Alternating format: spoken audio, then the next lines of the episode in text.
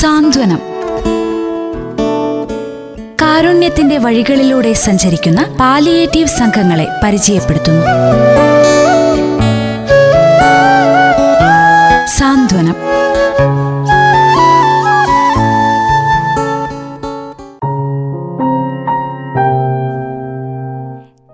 പ്രിയ ശ്രോതാക്കൾക്കും സാന്ത്വനത്തിന്റെ പുതിയൊരധ്യായത്തിലേക്ക് സ്വാഗതം. ഇന്ന് സാന്ത്വനത്തിലൂടെ നമ്മൾ പരിചയപ്പെടുന്നത് കൽപ്പറ്റയിൽ പ്രവർത്തിക്കുന്ന ശാന്തി പെയിൻ ആൻഡ് പാലിയേറ്റീവ് ക്ലിനിക്കിനെയാണ്. ശാന്തി പെയിൻ ആൻഡ് പാലിയേറ്റീവ് ക്ലിനിക്കിന്റെ പ്രവർത്തനങ്ങൾ വിശദീകരിക്കുന്നത് പ്രവർത്തകൻ ഗഫൂർ താനേരിയാണ്. നമസ്കാരം. ഏറെ സ്നേഹത്തോടെ റേഡിയോ മാറ്റുലയിലേക്ക് സ്വാഗതം ചെയ്യുകയാണ് Shanti pain and palliative clinic കൽപ്പറ്റയിൽ തുടങ്ങിയത് എപ്പോഴാണ് എന്ന് പറയാമോ? രണ്ടായിരത്തി മൂന്നിലാണ് നമ്മളത് തുടക്കം കുറിക്കുന്നത്. കോഴിക്കോട് ഇൻസ്റ്റിറ്റ്യൂട്ട് ഓഫ് പാലിയേറ്റീവ് മെഡിസിനിലെ ഡോക്ടർ സുരേഷ് കുമാറിന്റെ നേതൃത്വത്തിൽ ട്രെയിനിങ് കഴിഞ്ഞതിന് ശേഷമാണ് നമ്മളത് തുടങ്ങുന്നത്.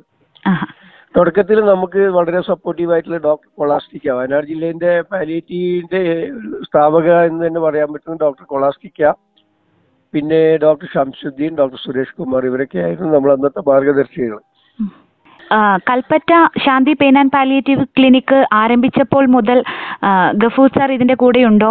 ഓ ഉണ്ട് ഉണ്ട് ഉണ്ട്. കഴിഞ്ഞ ഇതുവരെ ഈ സമയം വരെ അതിന്റെ കൂടെ ഉണ്ട് ആ എന്തൊക്കെ പ്രവർത്തനങ്ങളാണ് ഇപ്പോൾ കൽപ്പറ്റയിൽ Shanti pain and palliative clinic ചെയ്തു വരുന്നത്? പാലിയേറ്റീവ് കെയർ എന്ന് പറയുന്നത് നമ്മൾ അടിസ്ഥാനപരമായിട്ട് നമ്മൾ പറയുന്നത് ഹോം കെയർ ആണ്.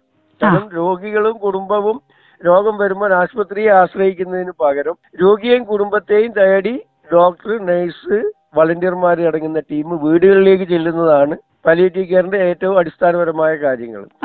കാരണം ഈ കേരളത്തിന്റെ ഒരു പഠനം തെളിയിക്കുന്നത് രോഗികളായ കിടക്കുന്ന ആളുകൾ അല്ലെങ്കിൽ മാതാരോഗികളായ ആളുകൾ വീട്ടിൽ നിന്നും മരിക്കാനാണ് അവരുടെ ബന്ധുക്കളുടെയും സുഹൃത്തുക്കളുടെയും ഇടയിൽ കിടന്ന് മരിക്കാനാണ് അവർക്ക് താല്പര്യം. ഐ സിയുയിൽ കിടന്നോ അല്ലെങ്കിൽ വെന്റിലേറ്ററിൽ കിടന്നോ മരിക്കാനുള്ള താല്പര്യം അവർക്ക് വളരെ തുലവും കുറവാണ് അവർക്ക് താല്പര്യവുമില്ല. ഇല്ല അതിന്റെ ഭാഗമായിട്ടാണ് നമ്മൾ ഈ ഹോം കെയറിനെ ഹോം കെയർ നടത്തുകയും മാറാരോഗികൾക്ക് വീട്ടിൽ തന്നെ മരിക്കാനുള്ള സുഖമായി മരിക്കാനുള്ള അതായത് ബന്ധുക്കളെയും സുഹൃത്തുക്കളെയൊക്കെ കണ്ടുകൊണ്ട് തന്നെ മരിക്കാനുള്ള സൗകര്യം നമ്മൾ ചെയ്തു കൊടുക്കുക എന്നുള്ളത് തന്നെയാണ് നമ്മൾ കുറെ കൂടി നന്നായി ഇപ്പൊ പറഞ്ഞു വരുന്ന കാര്യം. പൊതുവെ നമ്മൾ ഈ ഹോം കെയർ ഈ പിന്നെ ഐ സിയുലൊക്കെ നമ്മൾ പോകുന്ന വെച്ചാൽ നമ്മളെ താല്പര്യമല്ല ബന്ധുക്കളുടെ അയൽവാസികളുടെ താല്പര്യം കൊണ്ടാണ്. അപ്പൊ ആ താല്പര്യത്തിന് വിരുദ്ധമായി നമ്മൾ കാര്യങ്ങൾ കൃത്യമായി ബന്ധുക്കളെയും കുടുംബങ്ങളെയും പിന്നെ ബോധ്യപ്പെടുത്തി കൊടുക്കുകയും അവരുടെ അവസാന കാലങ്ങളിൽ അവരുടെ ബന്ധുക്കളെയും സുഹൃത്തുക്കളെയും കണ്ടുകൊണ്ട് അവർക്ക് ധൈര്യമായിട്ട് ഈ ലോകത്ത് വിട പറയാനുള്ള സംവിധാനം. മാത്രമല്ല നമുക്ക് ഒരു വീടുകളിൽ ചെല്ലുമ്പോൾ നമുക്കുണ്ടാകുന്ന ഒരു ഏറ്റവും വലിയ അവസ്ഥ എന്ന് പറഞ്ഞാൽ ഈ രോഗിയുടെയും കുടുംബത്തിന്റെയും നിലവിലുള്ള സാമ്പത്തിക അവസ്ഥയും മാനസിക അവസ്ഥയും ഒക്കെ നമുക്ക് കൃത്യമായി മനസ്സിലാക്കാൻ പറ്റും. അവർക്ക് എന്താണ് ഏറ്റവും അത്യാവശ്യം എന്നുള്ള കാര്യം നമുക്കത് ചെയ്തു കൊടുക്കാനും പറ്റും എന്നുള്ളതാണ് ചില വീടുകളൊക്കെ പട്ടിണിയായിരിക്കും നമ്മളിപ്പോ മാനാഭിമാനം കൊണ്ട് നമ്മൾ അതൊന്നും ആരോടും പറയലില്ല. പക്ഷെ നമുക്ക് ഈ വീടുകളിൽ ചെന്നാൽ കൃത്യമായി അവിടെ അടുക്കളയിൽ ചെന്നാൽ നമുക്കറിയാം ഇവർക്ക് എന്താണ് ആവശ്യമുള്ളത് കാര്യങ്ങളുള്ളത്. അത് കൃത്യമായി നമുക്ക് അവരുടെ അടുക്കളയിൽ തന്നെ എത്തിച്ചു കൊടുക്കാൻ നമുക്ക് പറ്റുമോ എന്നുള്ളത് തന്നെയാണ് പാലിയേറ്റീവ് കെയർ കൊണ്ട് നമ്മൾ ഉദ്ദേശിക്കുന്നത്.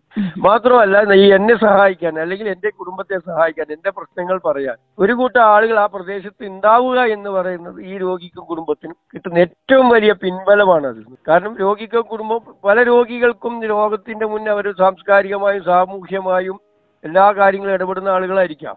അതെ. രോഗം എന്ന മഹാമാരി അവരുടെ ജീവിതത്തിലേക്ക് കടന്നു വരുമ്പോൾ അവരൊറ്റപ്പെട്ടു പോവുകയാണ് സമൂഹത്തിൽ അവർക്ക് പുറത്തിറങ്ങാൻ കഴിയാതെ നാല് ചുവരിന്റെ ഉള്ളിൽ ഒതുങ്ങി പോവുക. അത് ആ ആളുകൾക്ക് അവരുടെ ഫ്രണ്ട്സിനെയും സുഹൃത്തുക്കളെയും കാണാനുള്ള സൗകര്യങ്ങൾ ഉണ്ടാക്കി കൊടുക്കുക. ആഴ്ചയിൽ ഒരു ദിവസം നമ്മൾ അയൽവാസികളും സുഹൃത്തുക്കളും അദ്ദേഹത്തിന്റെ കിടക്കക്കരീന്റെ അടുത്ത് പോവുക. അദ്ദേഹമായ ലോകകാര്യങ്ങളും മറ്റുള്ള കാര്യങ്ങൾ അയാൾക്കറിയാനുള്ള കാര്യങ്ങൾ നമ്മൾ സംസാരിച്ചു കൊടുക്കുക. നല്ലൊരു കേൾവിക്കാരനായിട്ട് അയാളുടെ കട്ടിലിന്റെ അടുത്ത് ഇരുന്ന് കൊടുക്കുക എന്ന് പറയുന്നത് നമ്മളെ സംബന്ധിച്ചിടത്തോളം അവരെ സംബന്ധിച്ചിടത്തോളം ഏറ്റവും ആശ്വാസകരമായ ഒരു കാര്യമായിരിക്കും. അപ്പൊ അതിന് നമുക്ക് സമയം ഉണ്ടാക്കുക എന്നുള്ളത് തന്നെയാണ് നമ്മൾ പറയുന്നത്. തിരക്ക് ജീവിതത്തിൽ എല്ലാ ആളുകൾക്കും ഉണ്ട് എന്ന് പറയുന്നത്. എന്ത് തിരക്കാണ് നമ്മുടെ ജീവിതത്തിൽ. രോഗം വരുന്ന ആളുകളുടെ ജീവിതത്തിൽ തിരക്ക് എന്താണ്? പത്തും പതിനഞ്ചും പന്ത്രണ്ടും വർഷം കിടപ്പിലായിപ്പോയ ഒരാളുടെ ജീവിതത്തിൽ എന്ത് തിരക്കാണ്? ആ ആളുകളുടെ കടുക്കലേക്ക് നമ്മൾ ആഴ്ചയിൽ ഒരു മണിക്കൂർ മാറ്റി വെക്കുകയാണെങ്കിൽ അല്ലെങ്കിൽ മാസത്തിൽ ഒരു പകുതി ദിവസം നമ്മൾ മാറ്റി വെക്കുകയാണെങ്കിൽ അവരുടെ രോഗപീഠകളും ഒറ്റപ്പെടലും അവഗണനയും നിരാശയും ഒക്കെയുള്ള ആളുകളായിരിക്കും.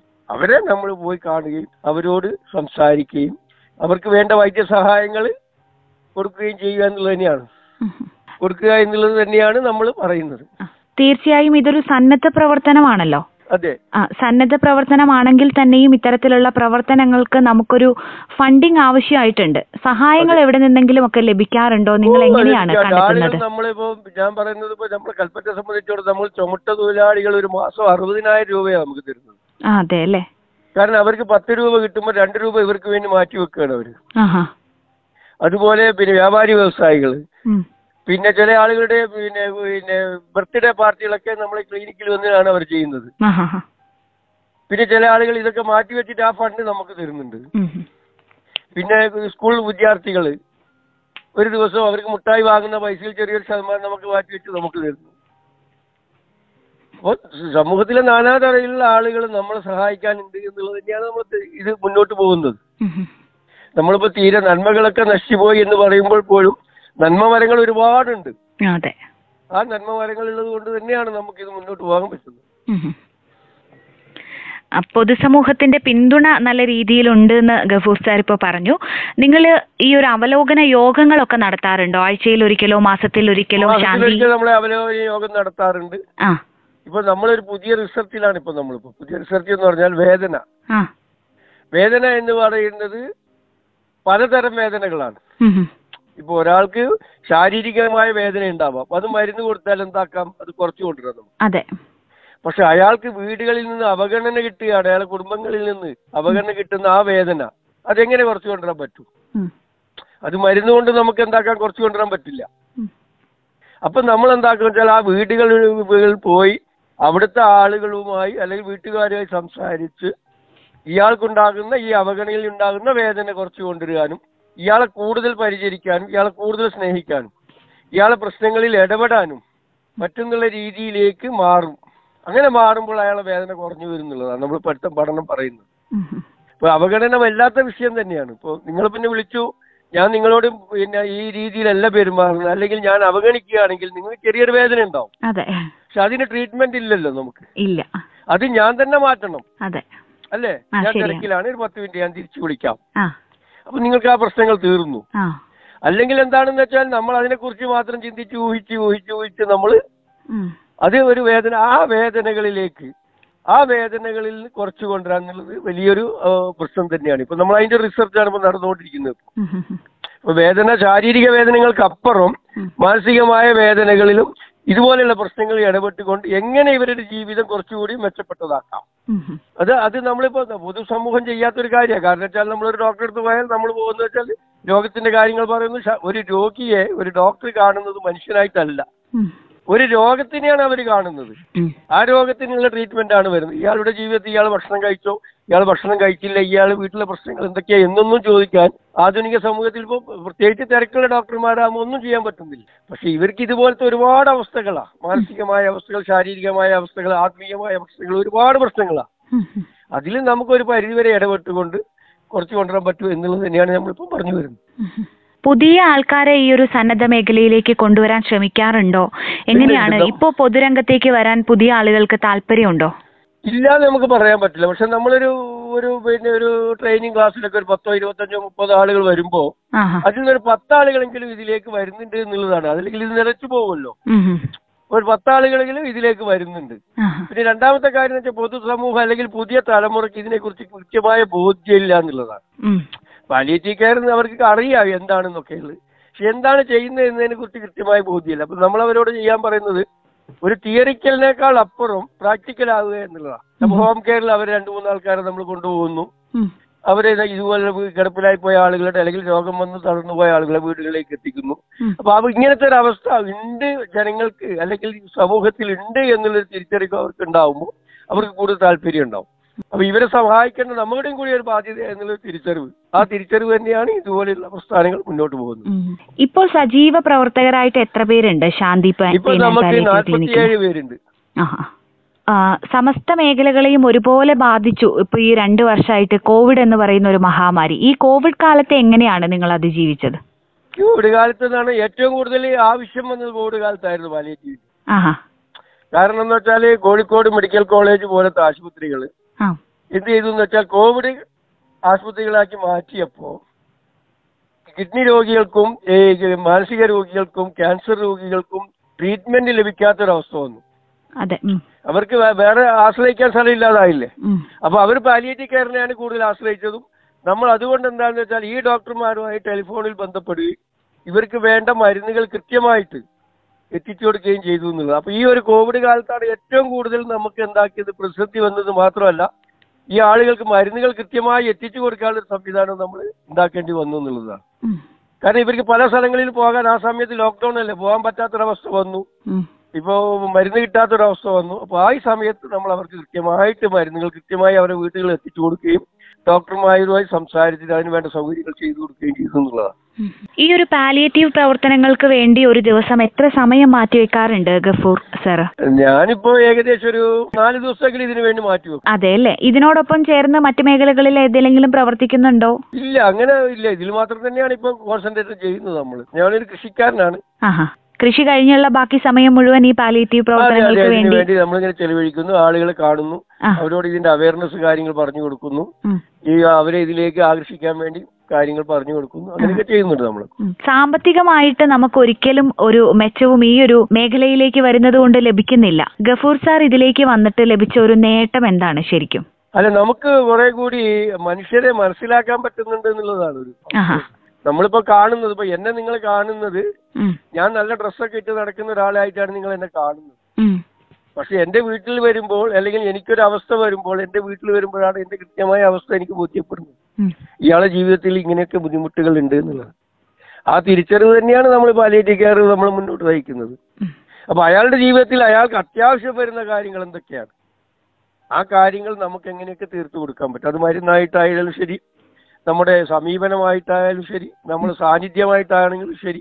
ഭക്ഷണമായിട്ടാണെങ്കിലും കുട്ടികളുടെ പഠിത്തമായാലും ശരി ഇത് ഇയാളുടെ മറ്റുള്ള കാര്യങ്ങളായാലും ശരി നമുക്ക് പറ്റുന്ന കാര്യങ്ങൾ എല്ലാ കാര്യങ്ങളും ചെയ്തു കൊടുക്കുന്ന ഒരു ഒരു ഗ്രൂപ്പ് അല്ല പാലിയേറ്റീവ് കെയർ നമുക്ക് ചെയ്യാൻ പറ്റുന്ന കാര്യങ്ങളുടെ പരിമിതികളെ കുറിച്ച് കൃത്യമായി രോഗികളെയും കുടുംബത്തെയും ബോധ്യപ്പെടുത്തി കൊടുക്കുകയും ആ കാര്യങ്ങൾ കൃത്യമായി അവിടെയാണ് കൃത്യമായി എന്നുള്ള വാക്ക് നമ്മൾ ഉപയോഗിക്കുന്നത് കൃത്യമായി എത്തിച്ചു കൊടുക്കുകയും ചെയ്യുന്ന ഒരു അവസ്ഥ വെറുതെ പറഞ്ഞു പോരുന്ന കൃത്യമായി അവർക്ക് അത് കിട്ടിയിരിക്കൂ എന്നുള്ള തീർച്ചയായുള്ള ഒരു ബോധ്യം പെടുത്തിക്കൊണ്ട് തന്നെയാണ് നമ്മൾ ഈ കാര്യങ്ങൾ മുന്നോട്ട് പോകുന്നത്. അതുകൊണ്ട് തന്നെയാണ് കേരളത്തിലെ പാലിയേറ്റീവ് കെയറുകൾ വളരെ സജീവമായി മുന്നോട്ട് പോകുന്നത്.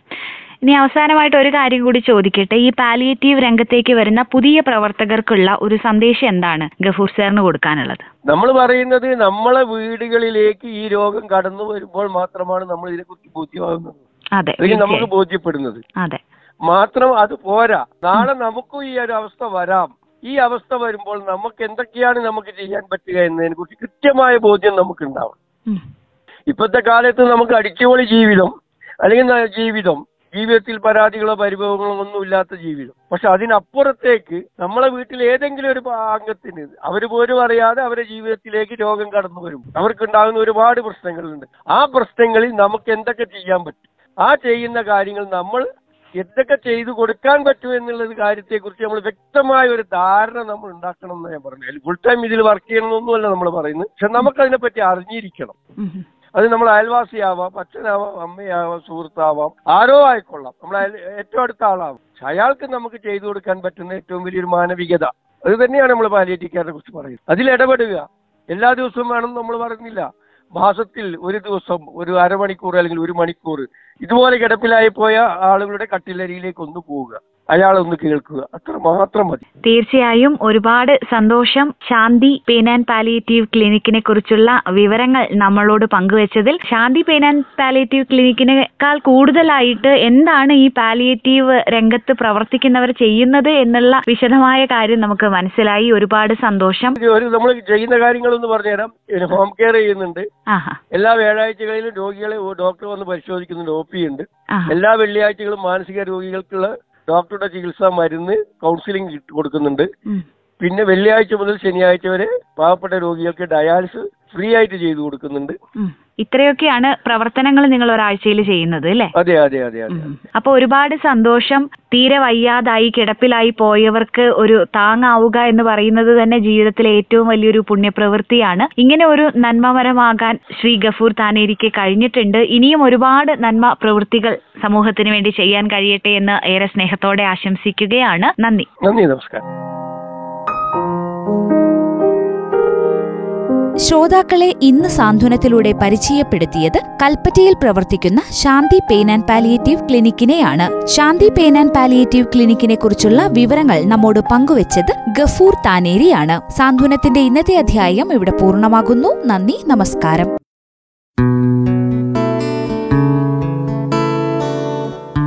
സാന്ത്വനം. കാരുണ്യത്തിന്റെ വഴികളിലൂടെ സഞ്ചരിക്കുന്ന പാലിയേറ്റീവ് സംഘങ്ങളെ പരിചയപ്പെടുത്തുന്നു. സാന്ത്വനം. നിർവഹണം പ്രജിഷ രാജേഷ്. സാങ്കേതിക സഹായം കെ കെ ചന്ദ്രശേഖരൻ.